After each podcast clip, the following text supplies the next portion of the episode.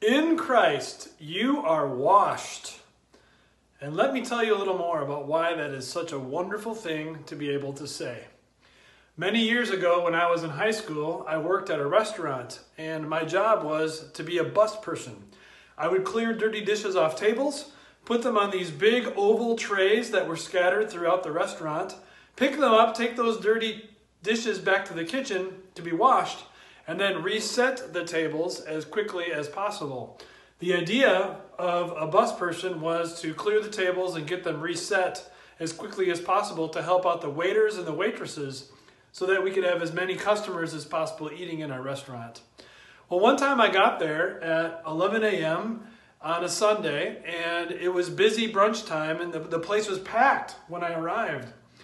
The waitresses had been busy doing what they could to clear the dishes off the tables as, as soon as possible, and the place was packed. They were behind, everything was crazy. And so I did what I could to take the oval trays away from the restaurant where they were stacked high with dishes and back into the kitchen where they would be washed. And then something happened that I'll never forget.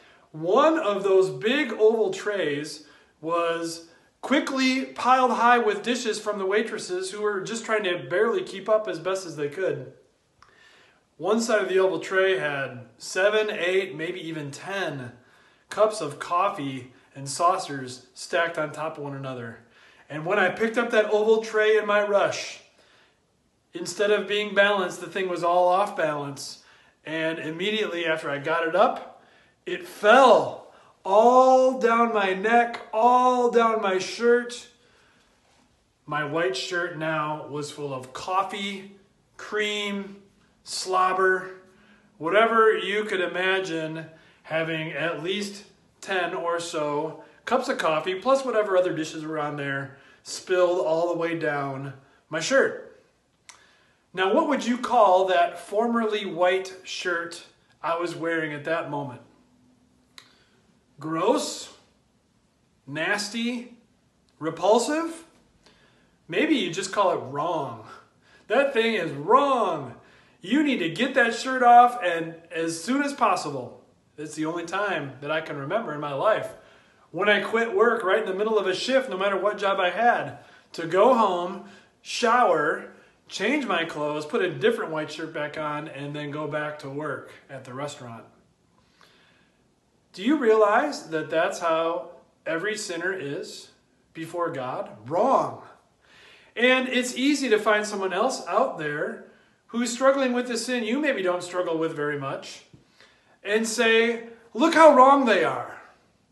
And yet, what about times you have failed to pray to God? You are a thief. You have robbed God of the glory he deserves. What about the times when you had just a little moment of desire for someone who's not your spouse?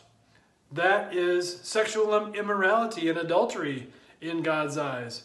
What about the times when you wished you had just a little bit more money? It sure be nice if or you worried about inflation or something. You're greedy. Wrong is what God says about those sins and so many others. Listen to the list of what it takes to be a wrongdoer, which all of us are by nature. Do you not know that wrongdoers will not inherit the kingdom of God?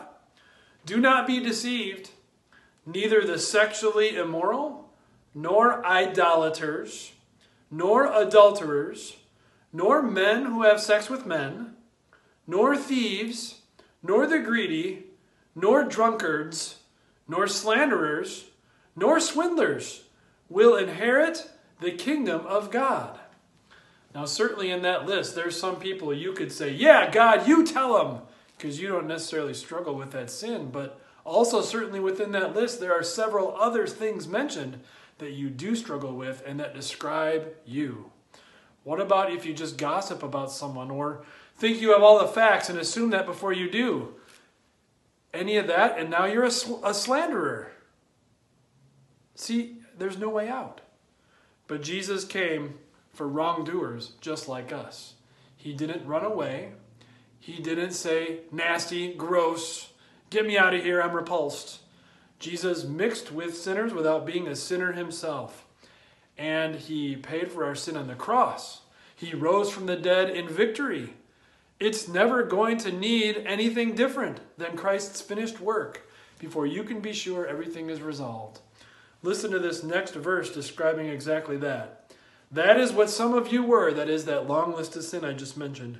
But you were washed, you were sanctified, you were justified in the name of the Lord Jesus Christ and by the Spirit of our God. What a privilege. We are washed clean of sin by the blood of Christ. We are sanctified, declared not sinful and wrong, but holy and ready to serve the Lord, to let our light shine to those who are trapped today in darkness. We are justified, declared just as if we never sinned and just as if we always obeyed in Christ. What a privilege to know how Jesus handles the wrongdoer, how Jesus came for sinners, and we can walk away not saying, Look how wrong I am, but instead we can say, Look how washed I am. God bless you as you do that today.